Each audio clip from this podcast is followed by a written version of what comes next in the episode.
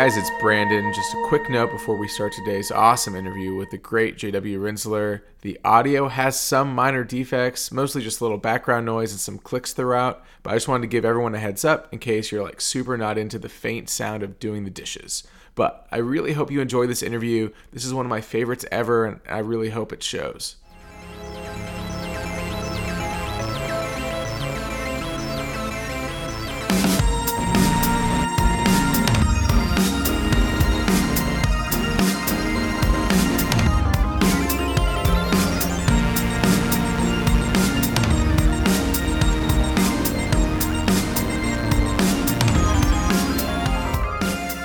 Tuning in to another episode of Talking Bay 94, the Star Wars podcast devoted to interviews with the cast, crew, and creators of a galaxy far, far away. I'm your host, Brandon Winerdy, and in this episode, we are talking to J.W. Rinzler, the New York Times bestselling author and the inspiration behind this podcast. From his making of Star Wars books to working hand in hand with George Lucas, this is one conversation you won't want to miss. This is Talking Bay 94, Episode 6, J.W. Rinzler.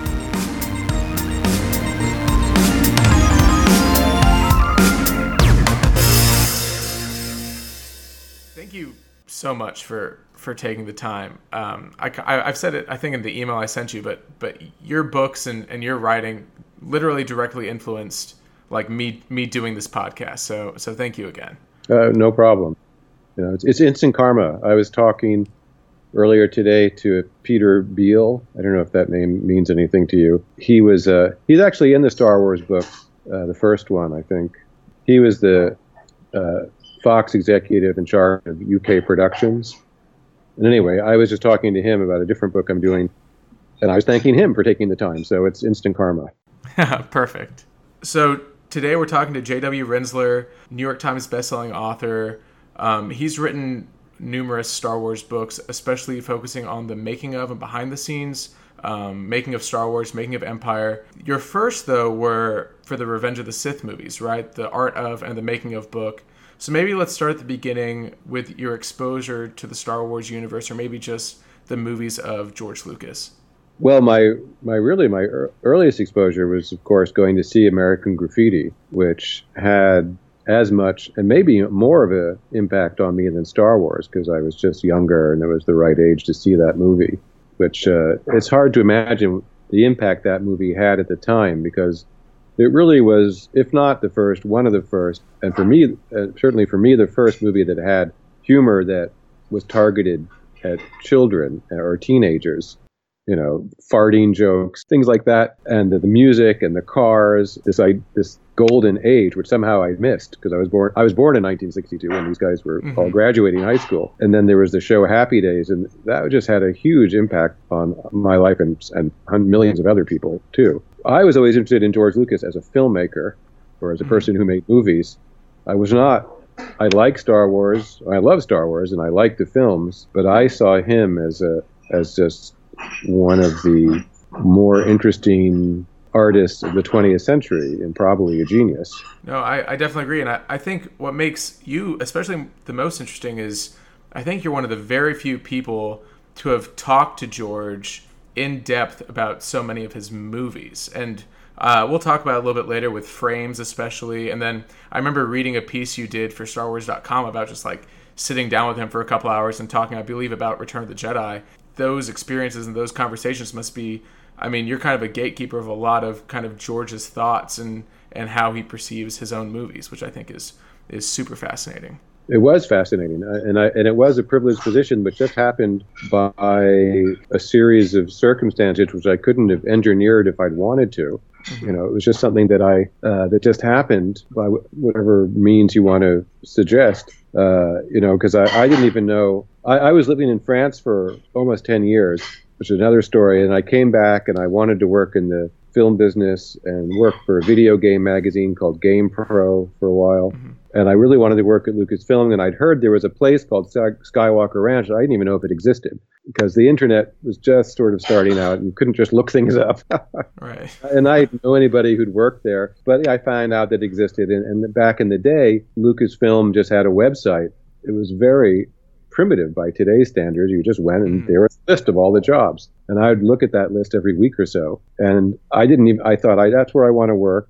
That would be a, a cool place to work. I'm sure, but I had no idea what I. I wasn't didn't seem to be qualified for anything they did because I was a managing editor, and then a job for an editor came up, hmm and I went in and was interviewed by Lucy Wilson, who, as it turns out, was the first employee of Lucasfilm who was the head of the publishing department. And then and then I just thought I was, it was I didn't know what the job was for, and there were two jobs. I think one was other one was and the and the other was to do the nonfiction books. And I said, well, that sounds interesting, and that's the job I got. And then and it turned out that was the making of books. And uh, so then that sort of that then then I started meeting with Rick McCallum, and that led to episode three, and and and pitching the idea that the book should be about production and not just a book about the visual effects, because those kind of books are interesting, but only cover really a small part of the movie making. You know, a substantial part, but there are other substantial parts too. I think, especially with Star Wars, the visual effects take up so much of, I guess, the public interest that these stories of the art or the actual cast or the whole process of editing kind of gets lost in the weeds a little bit. So, um, Right. one of the first things I remember you doing, and I think one of the first things you touched while you were at at Lucas was um, the Visionaries comic book and getting the art guys together to to tell all those stories. Can you kind of explain that a little bit to people who might not have, have caught that? So the visionaries, yeah. So that happened. So basically, I, I, I sold, I pitched the idea of doing like a, a, a real comprehensive coverage of episode three to Rick, and he, bless his heart, said yes. and uh, and literally like days later, I was at the very first art department meeting for episode three. Episode two wasn't even out in the theaters yet, Right. and it was me, George. I think Rick was there, but definitely Robert Barnes, Ryan Church, and Erik Tiemens. And so then I saw over it was basically a, pretty much almost a year this just incredible outpouring of art, and it was amazing to me how much was rejected. It's just these guys were so prolific. George couldn't have included all of it if he wanted to, and then you know some of it he, ha- he was getting to his vision, and these guys were helping him. And so I thought, God, these guys are also good storytellers and amazing. So what about let them do their thing? And uh, Dark Horse agreed. Then it was just it was easy. I just put them in touch with uh, Jeremy Barlow as the editor at Dark Horse, and he made Mhm. deals with them. And then Faye David, who was the art department coordinator, she said, "Well, you really should include Aaron McBride." Because even though he's not in the concept art department, he's great and he's been working at ILM and all that. And I didn't know Aaron much at all. But I said, sure. And then he's the one who did that great Darth Maul story, which Right. led, which led directly to the resurrection of Darth Maul in the Clone Wars show.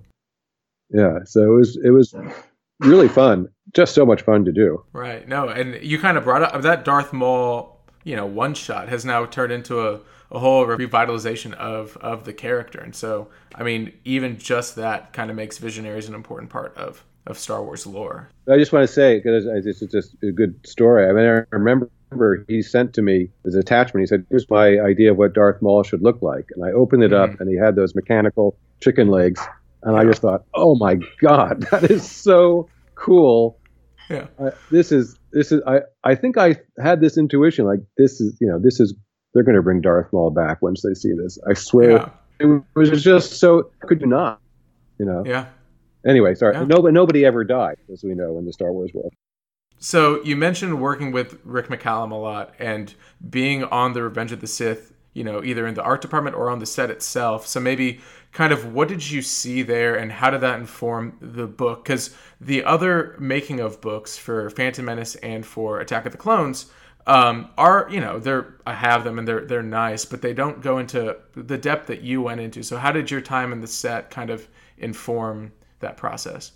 Well, it was just you know it was like a, it was a dream come true to be on the set uh, and see a Star Wars movie being made, seeing George Lucas direct, seeing Christopher Lee, you know, everybody doing their thing. That and you know walking around and seeing one set being torn apart while another set is being built, and the guys in the the paint department. You just get an idea of what a massive operation it is, and you go into the sort of uh, headquarters, and there's assistants, and there's people issuing travel orders, and there's huge orders of lumber, you know, wood arriving to build the set, and Right. and you realize just how what a wonderful creative and crazy endeavor it is. So yeah, that overly opened my eyes, and I tried to get that sort of feeling into the book, but at the same time, I wanted to just you know you have to, as George said, point your camera where the money is, and that's of Right. course on the set with him directing and Ewan McGregor and Natalie Portman and all that. I mean, a lot of that was just standing around for hours and hours, or sitting there and waiting for somebody to say something or do something interesting. right. like, come on, guys. yeah. and uh, so I mean, it, it was just an amazing experience being on the set, uh, and then also for the pickups at Shepperton. Mhm. Being at Shepperton was just, I mean, that's where Stanley Kubrick filmed 2001, right. and, and so many great movies have been made there. So I don't know how I could answer. It just, everything just went into the the book. In fact, I, I would have liked to have write, written a much longer book, and if I did it now, I'd probably add a lot of stuff that I didn't feel comfortable adding then, because that was my first book, and um, I was just trying not to get fired, right. and also, you know, and to do a good job.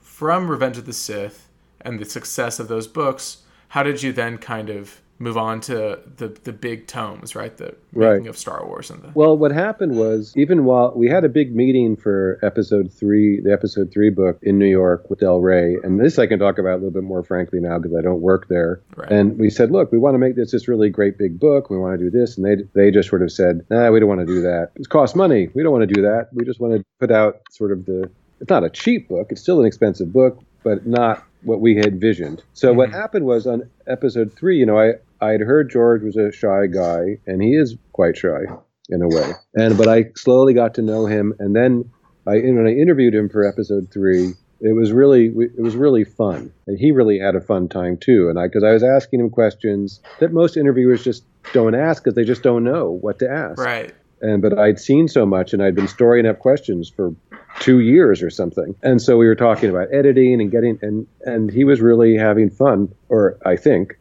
uh, but at least was enjoying it more than the average interview. Right. So then later, not much afterwards, and I think he saw the manuscript by that time and had some sort of confidence. I pitched the idea of doing a making a Star Wars book, and he said okay. But we made this, and now I sort of I knew more about how, what strings to pull and who I could talk Mhm. to, and I I was able to say this is we're now going to do it. We're going to do a big book, and we still I still had to push, and still there was pushback on the number of pages, which is why the first making the Star Wars has two versions. The hardcover version is longer, but it's just storyboards because originally I wanted all those pages. By the time they told me we could, it was too late to change the first part. So all we could do was tack on the second part. So if the next two were we did really didn't get, really didn't get it right till Return of the Jedi. Return of the Jedi, in terms of bookmaking, is the best book. And so it was basically just George having confidence in me. And then I also knew where I, I learned, I was learning where all the archives were because there was like, there were like six or seven different archives at Lucasfilm. Right. So you had to know where they were and who was there. And then, you know, I slowly, the people who were running them would ha- have more confidence and just leave me there to get on with it. Uh, so it was just a whole bunch of things coming together. In a way, Luke, George Lucas had created this, all the parts of this amazing Ferrari you know, all these tools were there, but nobody had ever taken advantage of them to make books because Right. it's really not anybody's priority. I just came along and sort of realized, man, there's all this stuff in the art department. There's stuff in the legal department. There's stuff in the licensing. De- there's stuff in. Yeah. Nobody's gone through any of these files in 30 years. And so I just did it. Well, speaking of the files that no one has seen in, in 30 years, I think what makes making of Star Wars, in my opinion, probably it's my favorite book I I own, and I own every Star Wars book. The but the interview the interviews you found from the actual set of Star Wars are around that time. So it's Mark Hamill not knowing this is a, a success, or George Lucas that doesn't know if this is going to work, and those things that inform this Right. book. So maybe talk about how you found those and and who kind of led you to those. Uh, it was basically, if I remember correctly, it was basically Steve Sansweet who said, you know, you should see whether they have these Charlie Lippincott interviews. Mhm. I see. I think he'd read them through, or some of them anyway, years before, and I said, "Oh, okay." Because my plan was just basically to go back to all the original magazines and do the best I could, and do a few in- new interviews, obviously. And so I asked Joe Donaldson, who is the head of the ranch library, I said, "Do you have? Do you know anything about Charlie Lippincott interviews?" And he said, "Oh yeah, I think we have those." And nobody knew it was in them really, and then there were literally like two boxes, and I just started leafing through them, and and their files were there with the heading on the file. And I think the first one I, I don't know was like Robert Watts, pretty cool. Then there was like a, a numerous George Lucas ones, mm-hmm. and Gary Kurtz. And I thought, wow, I wonder if they had the actors too, because they weren't in any kind of order. And I just right. thought Mark Hamill, Carrie Fisher, Harrison Ford, yeah. John Williams. And I thought, holy shit. now, this is great. I thought yeah. this, is the, this is it. Uh, then it was just a question of going through it. And it, mm-hmm. I don't want to make it sound easy because it wasn't easy. And this was the first archival book I had written. So it, it took a, a lot of work and also right. a lot of detective work because what happens when you do these books and you realize that the people who made the film 40 years before or 30 years before, they can't remember what happened. Right. And so you can kind of piece, you have to piece it together. And then some people have better memories than others. I mean, fortunately, George has a really good memory, but you know, some people have, can't remember anything. And so you, it's a lot of detective work. It's not easy. Well, what's great about all three of the books now, and I guess this will be a good time to plug in at the end as well. There's the enhanced editions on on Amazon that you can buy that have the audio, that have the dailies, that have some of the on-set interviews, the video footage. And kind of the oh shit moment for me was hearing like young George Lucas talking about Star Wars, and even just like hearing his young voice, and like you can hear the nervousness, you can hear kind of what he's experiencing and it really kind of informs the entire thing. And so um, I bring it up to everyone that even has a passing interest in the behind the scenes because I think they're like seventeen ninety nine on Amazon right now, but they are probably the most incredible pieces of Star Wars behind the scenes stuff we've you know, gotten. So thank you for saying that because they're also yeah. on they're also on iBooks and they work really well on the iPad. Uh, you know, I really poured a lot of energy into those things. And one of the most disappointing moments in my uh, in my time at Lucasfilm was again the publisher just did absolutely nothing to publicize them. I mean, not it. There's like there's stuff on those things that most Star Wars fans will love, and we uh, like the equivalent of deleted scenes. There are deleted scenes on there. There are a couple that I found for I can't remember exactly what because it was a while ago now. But that's where we discovered the bloopers, which right. somebody leaked onto the YouTube where it now has over five million hits, and that was that was amazing because first we found just the sound, we found mm-hmm. just the sound part of the 16 millimeter, and uh, Monica, who was working in the film archives, said, "Well, let me see if I can find the picture," and we thought, okay, and she'll never find that. And next week she found it. Crazy. Two of us got to see the blooper reel that nobody'd seen for again for a long time, and now yeah. everybody can see it. So that was yeah, it was just a lot of fun and hard work doing those, and so I, I want I want people to enjoy yeah. them. You touched on it briefly, kind of your journey from making of Star Wars to Return of the Jedi. Um, is there anything that you wish you hadn't cut? I know you. I know you included some stuff from Star Wars, the beginning of Empire, and so are there things that still that you wish that you had included, or, or things that you know that you've discovered after the fact that that you wish had been part of it? Well, there was nothing really that I wanted to include at the time that I couldn't get in because mm-hmm. uh, because we did have a good page count and you know nobody ever cut out whole sections of text or anything. But after the fact, yeah, there is some stuff that, like for instance, today I just spoke with Peter Beale, and there was stuff that he said about his experience making Star Wars that I would have liked to have put in the book. And I'm trying to think there there's been a couple other things that I would have liked to have known or put in the books, but I can't remember exactly what. I mean, it's always like that. The, the you know, people will come after me too, and they'll write, you know, their own making of Star Wars books. You know, right? Once everybody's dead or something like that. right. So moving from the making of books, you really, I mean, you took this nonfiction role at, at Lucasfilm and really created something inc- incredible. And I think one of the most, you know, incredible parts of it was the the Frames project um, mm. that you you did with George Lucas. And for people who who don't know, can you kind of explain a little bit? Because I think that also kind of not went under the radar, but for what that is, is is an incredible piece of, of Star Wars history. Well, that's I mean that's a whole that was a saga for me, and I, I don't want to I don't want to bore your listeners because no. I could go on and on about it. I mean, it was a five year, no, wow, was it five years? I think it was five years. Or anyway, a, as episode three finished, George basically, I got the message to come over and meet George uh, in the, the, underneath the main house of Skywalker is the editing suites, and there's mm-hmm. offices, mm-hmm. and there's a w- watercolor of, uh, of his dog who inspired, whose name is Indiana.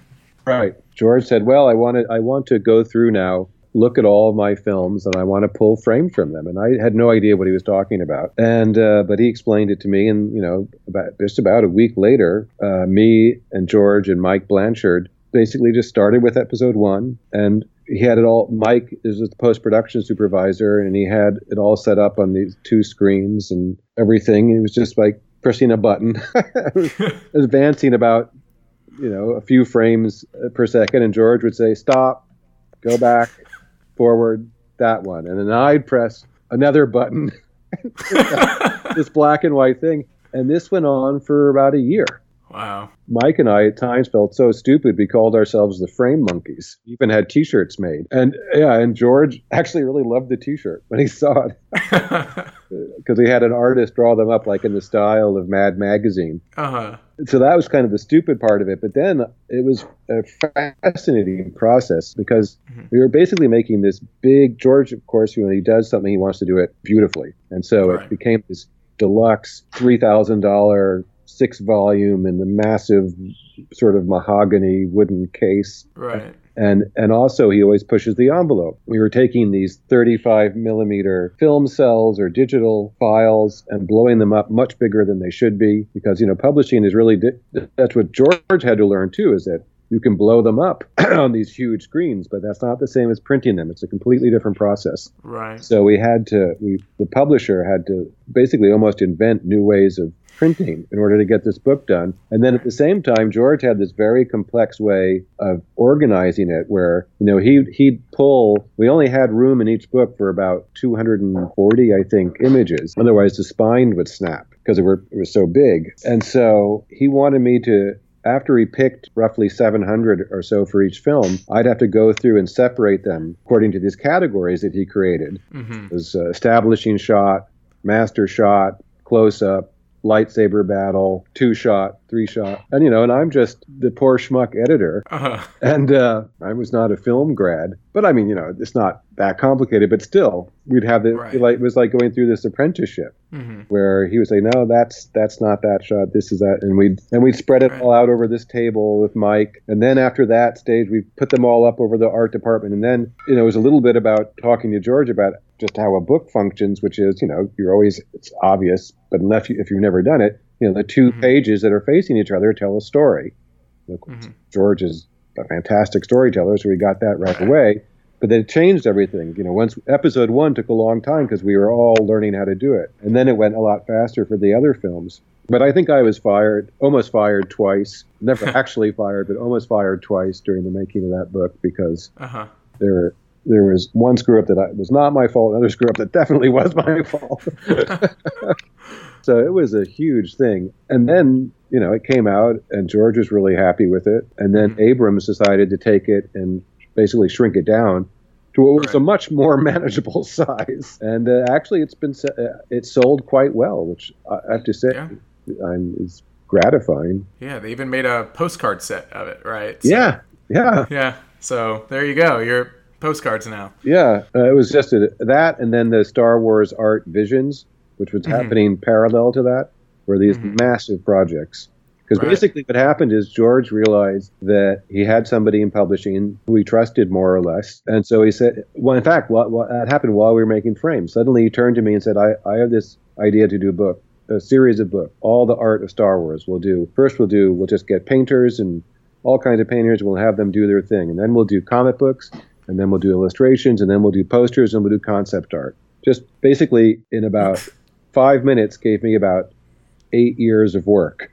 and I'm not exaggerating. Yeah, no, and all those books turned out he knew what he was doing. Yeah, so yeah, and so it was just, and then there were other books too. It was Star Wars and history, and he had a whole. We didn't that didn't work out the way we imagined it. You know, he wanted to do a whole line of those books, um, but that didn't work. He wanted to do a history of uh, digital filmmaking, which we got fairly far on, but then had to pull the plug. For a lot of time. I mean, it, it was very, it was a fascinating time right. working with him. You never knew if the phone was going to ring, and you just be off and running. I'm That's sorry, great. I just I just keep babbling on here. So no, stop. this is you know, I think uh, if someone is listening to this podcast, they will want to hear a little bit of a rambling on George Lucas. I'm sure. I'm sure they will. They'll love it. So okay, good. I, I, think one of the things you can touch on real quick the the Lucas book imprint that he was kind of running with with Cinema by the Bay and that kind of thing. I know that you kind of had some initial help with all that when it was first getting off the ground. Right, right. That is actually uh, what I was going to keep babbling on. That's that's exactly right. Look, there you um, go.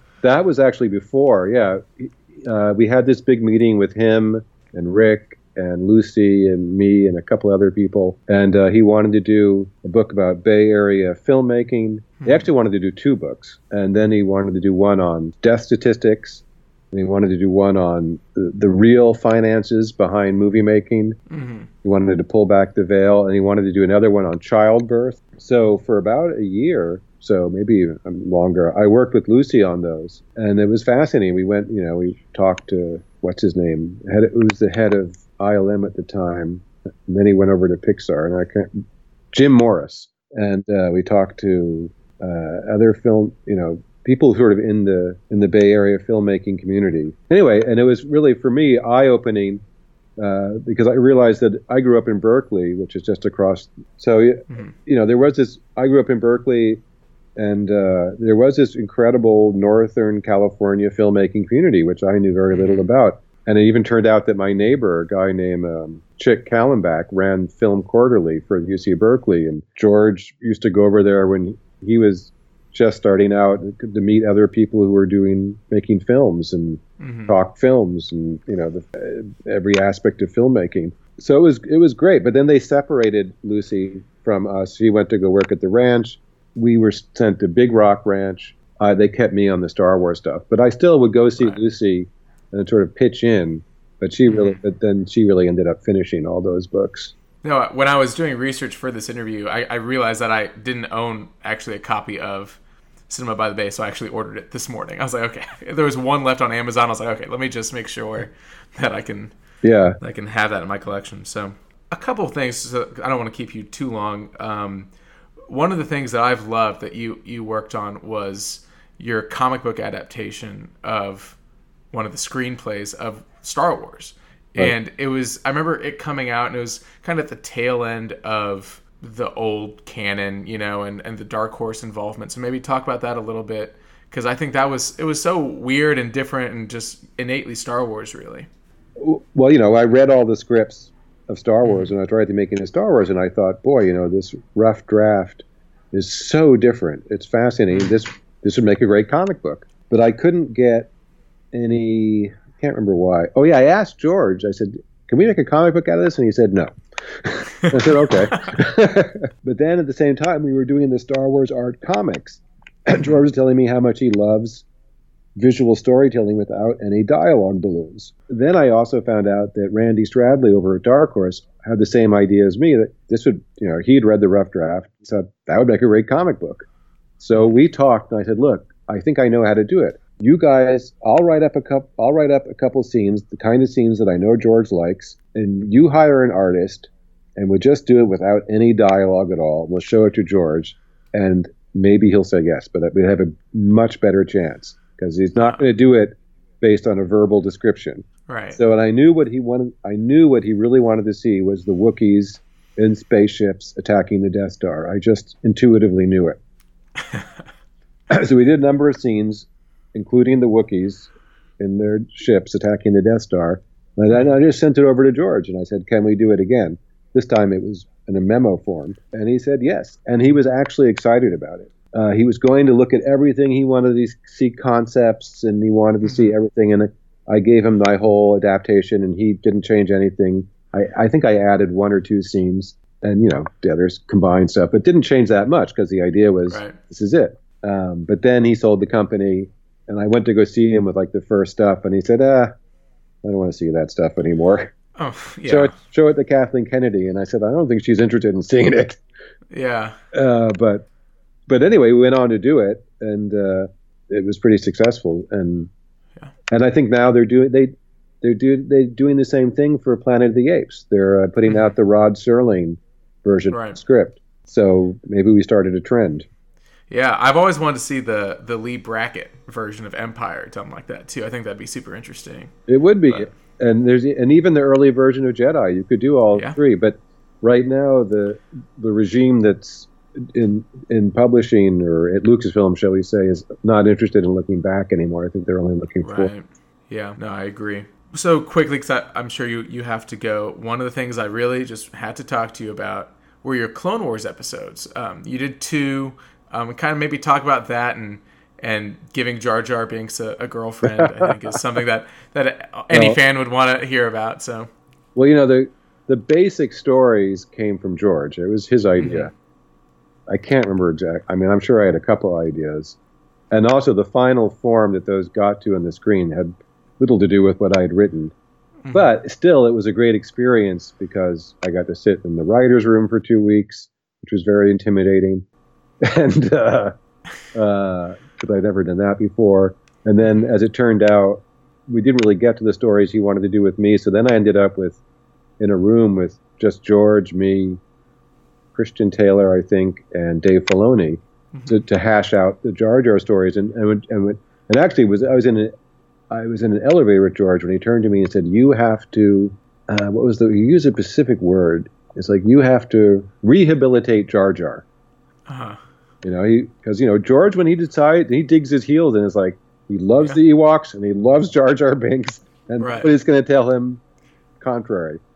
And uh, so I was had to rehabilitate Jar Jar, and so I so we worked out a story and he wanted it to be kind of like an Indiana Jones episode, but with Jar Uh-huh. Jar Binks and pair it up with Mace Windu, which I thought Right. was a great idea. right.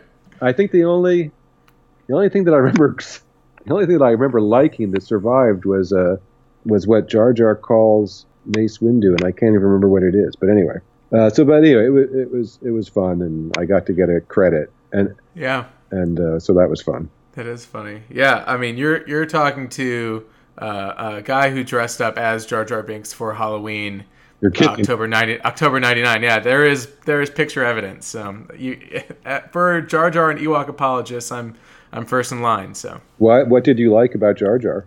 well, also, I mean, I am a special edition fan. So I was five years old when special editions came out. I was seven when Phantom Menace came out. So really, the the prequels were were made for for me, right? So um, I think just just the character and and you know the comedic bent works very well for for a seven year old. And even watching now, you're like, okay, like Yeah. we can see what he was doing. And even now with Andy Serkis and and all these things, Jar Jar Binks is probably one of the most important characters in in modern cinema just because of the technical you know technical advancements that Yeah, George was always pushing the envelope every Yeah. every single film.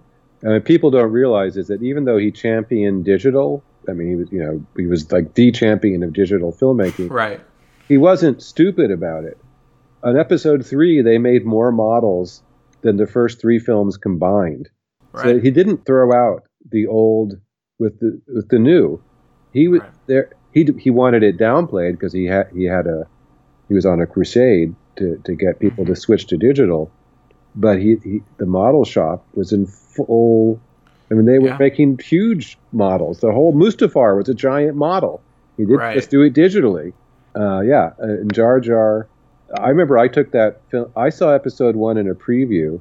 I went. I took my daughter, who was about ten or eleven, my older daughter, and she just she said something she'd never said before. When she when we got out, she said, "Is it over already?" She, in other words, she was having so much fun, yeah but she didn't want it to end. Uh, how many people see movies and have that kind of reaction? And I thought it was great, and I was really surprised when everybody started criticizing it. I just don't didn't understand it, and now, of course, I can understand it. right But I but I still it, I'll probably alienate some of your viewers, your listeners, No, but they'll they'll survive but you know, all the Star Wars movies have flaws. You know, obviously the first Yeah. two have fewer flaws. Uh, you know, you can always criticize a movie, and Episode One has so many things going for it. I, I think it's a really good film. I really do. Yeah i mean you have even just the pod race by itself Absolutely. is incredible even just the sound of the pod race makes it a good movie period Well, like Ben- so Ben Burtt would be happy to hear you say that, and I, uh, you know, I did a book with Ben. uh-huh, and, the uh, sounds of star wars Yeah, and uh, I, I think he's. I think they should be having exhibitions at the Museum of Modern Art dedicated to his sound design. He is right a, a, an artist of a rare type who makes Mhm. these uh, symphonic or, or, tone poems in, in movies. Mm. And George is very conscious of that. And he's almost the only filmmaker, certainly the only major blockbuster kind of filmmaker to be conscious of that. The pot, the uh, speeder bike race in Jedi, the uh, the pod race that you mentioned, and the uh, asteroid chase in um, episode two. Those are works of art. You can just isolate those right. and study them. And if you understand how those things work, you will be a great filmmaker, yeah. or at least a, at least a competent one. Right. I mean, if we want to talk about Ben Burtt for an hour, we can talk about because I mean, really, it's it's Lucas, it's Kasdan, it's McQuarrie, it's Williams, and it's Ben Burtt, and that's kind of and Marcia Lucas, but that's pretty much who makes Star Wars Star Wars. So. Yeah, yeah, um, it's, it's, nice that you mentioned Marcia because yeah, she was yeah. very important, and that that's something that George is very sensitive about for obvious reasons, right. and uh, I don't want to trespass on his personal no, feelings, not. but she but she was important, extremely important, right. and also uh, John Barry, uh, mm-hmm. who's an unsung hero. That George didn't make too many mistakes, um, not many mistakes. He didn't make too many corrections to the uh-huh. manuscripts. Uh-huh.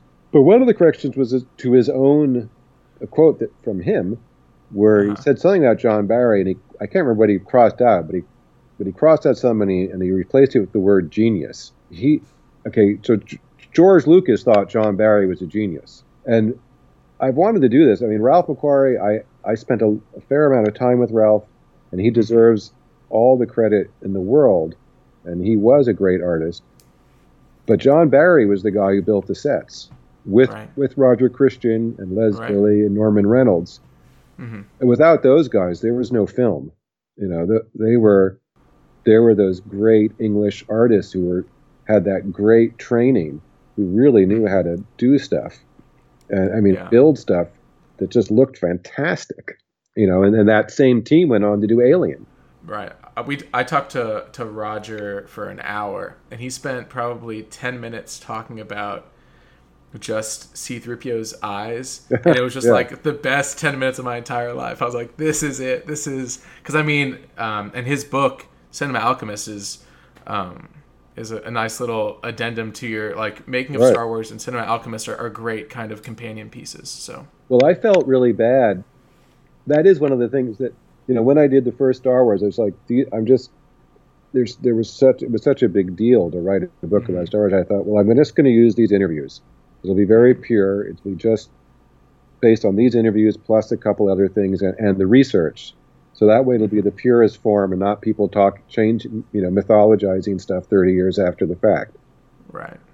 Roger uh, but Roger was not was he's mentioned but not a whole Yeah, he's mentioned I think two or three times. I went back and looked when we were interviewing him, and he was only in the index a couple times. Right, and so when I did the blueprints book, I talked to mm-hmm. Roger and I talked to uh, more guys who were sort of in the trenches, and I realized mm-hmm. that, you know, they didn't really get their due in the Star Wars book as they should have, mm-hmm. and so the blueprints book, in a way, makes up for that. Right. And then Roger and I got to be friends, and so I ended up editing his book. I wasn't mm-hmm. like I wasn't the publisher's editor, but before he mm-hmm. sent it to the publisher, he sent it all to me, and I mm-hmm. helped as much as I could with the Star Wars parts and, and other right. things. Uh, so I I feel like I made up for it. you did your part. Yeah, no, that's that's great. Yeah, no, um, that book's incredible, and and yeah, your book is is kind of is kind of the whole inspiration for this entire entire podcast. So um, with that, uh, I'll, I'll leave you to it. Um, I know that there's a few things that you've been working on in the meantime that I would love to talk about just very briefly. If you wanted to plug anything, um, your your All Up book, if you want to talk about that. Yes. So All Up. So in doing these behind the scenes nonfiction books, I I mm-hmm. you know I was always telling a story actually after episode three, we, I did, was drove around and ended up in Huntsville, Alabama, and I went to the Space Museum there, and it just blew my mind. Mm-hmm. And and then when I was a kid, I saw the moonwalk. I was I was uh, six, I think, mm-hmm. and um, a lot of things just sort of came together, and I thought I, I could do a sort of behind the scenes of the space race, and I did about four years of research, and it was really a passion project and I, have written basically a, a, history of the space age, which is unlike, but it's not nonfiction. It's a novel because I wanted to be able to say things and get into people's heads mm-hmm. and also get into some of the esoteric things that your nonfiction book either can't or won't get involved with because officials histories just don't want to talk about certain subjects that once you get into it are right there in the foreground, but nobody wants to talk about it. And also, I started instead of just talking about the space race, it, it goes back and talks. It begins with even before World War II, with Goddard, and it and it talks a lot about uh, the the Russian Korolev, who is mm. you know most people have never even heard of him, but he was the running the the Russian uh, the Soviet Union space program and is an incredible character. So in a way, the book is like a triple biography of Wernher von Braun, Korolev, and the American Jack Parsons who was this guy who was into white magic and sex magic and was also a co-founder of the Jet Propulsion Laboratory. you know, so these are just and there's other characters. It's such an incredible story. It goes through right. World War II and the V2 and how the Germans were brought to America. It, it's just such a fascinating story, which almost nobody really knows right. all of or even any of. And so I've written a book about it, uh, which you can get uh, on Amazon. You can get it yeah, you can get it on any elect as an ebook on any platform. Right. And as a physical book only on Amazon. Perfect. And then I know I know the other uh, major project that you can talk about is um, coming out this fall, I believe, the making of Planet of the Apes. So that's right. Um, get, getting back to getting back to behind the scenes. Yeah. Yeah, that was really fun. I you know I again so much of when you see a movie has something to do with how old you are. Right. Because we just you, the way you see it is different. And I saw, I wasn't told what I was going to see. We went to this drive in in Cape Cod, mm-hmm. and suddenly there were apes on horsebacks. and I was, I was, again, it was the same, was, I was six or five, but I could understand what was going on. It scared the hell out of me, marked me for life. And so Fox called me up and asked me if I had any ideas for books, and I said, "How about a 50th anniversary Planet of the Apes, but not yeah. the whole series, just the one movie, the yeah. great movie, the fantastic right. movie." you know, with Charlton Heston and Roddy McDowall. I mean, and these great, and John Chambers did the makeup, and uh, and it turns out I didn't even know because uh, you know, I was holes in my education. Franklin Schaffner, the guy who directed Patton, and Papillon uh-huh. directed it, and uh, Rod Serling helped write the script. But then this guy Michael Wilson, who I knew nothing about, was actually the guy who wrote the script, and he uh-huh. was the guy who worked on Lawrence of Arabia and The Bridge on the River Kwai great Frank Crap Frank, Frank Capra book. Uh, movie, uh, It's a Wonderful Life. I mean, it's mm-hmm. fantastic screenwriter. And this guy and the producer, Arthur Jacobs, was this amazing press re- press guy who became a producer who spent four years trying to get that movie made. Was mm-hmm. laughed out of God knows how many offices because people said, "Talking monkeys? Are you out of your mind?" You know. And, yeah. and, and, of course, the Pierre Boulle, who wrote the original novel, so it's just an incredible story, and it was so much fun to learn about. And yeah. uh, again, I don't think the complete story has ever been told. Yeah. So I'm hoping people will like the book. No, I, I you, you mentioned in the email, and I was just like, this is this is going to be great. So uh, really looking forward to that. Thank you again for for taking the time and and running through all this with us. Um, this has been a huge honor, obviously. So um, I really just I appreciate it. Uh, it's my pleasure. Thank you guys for having me.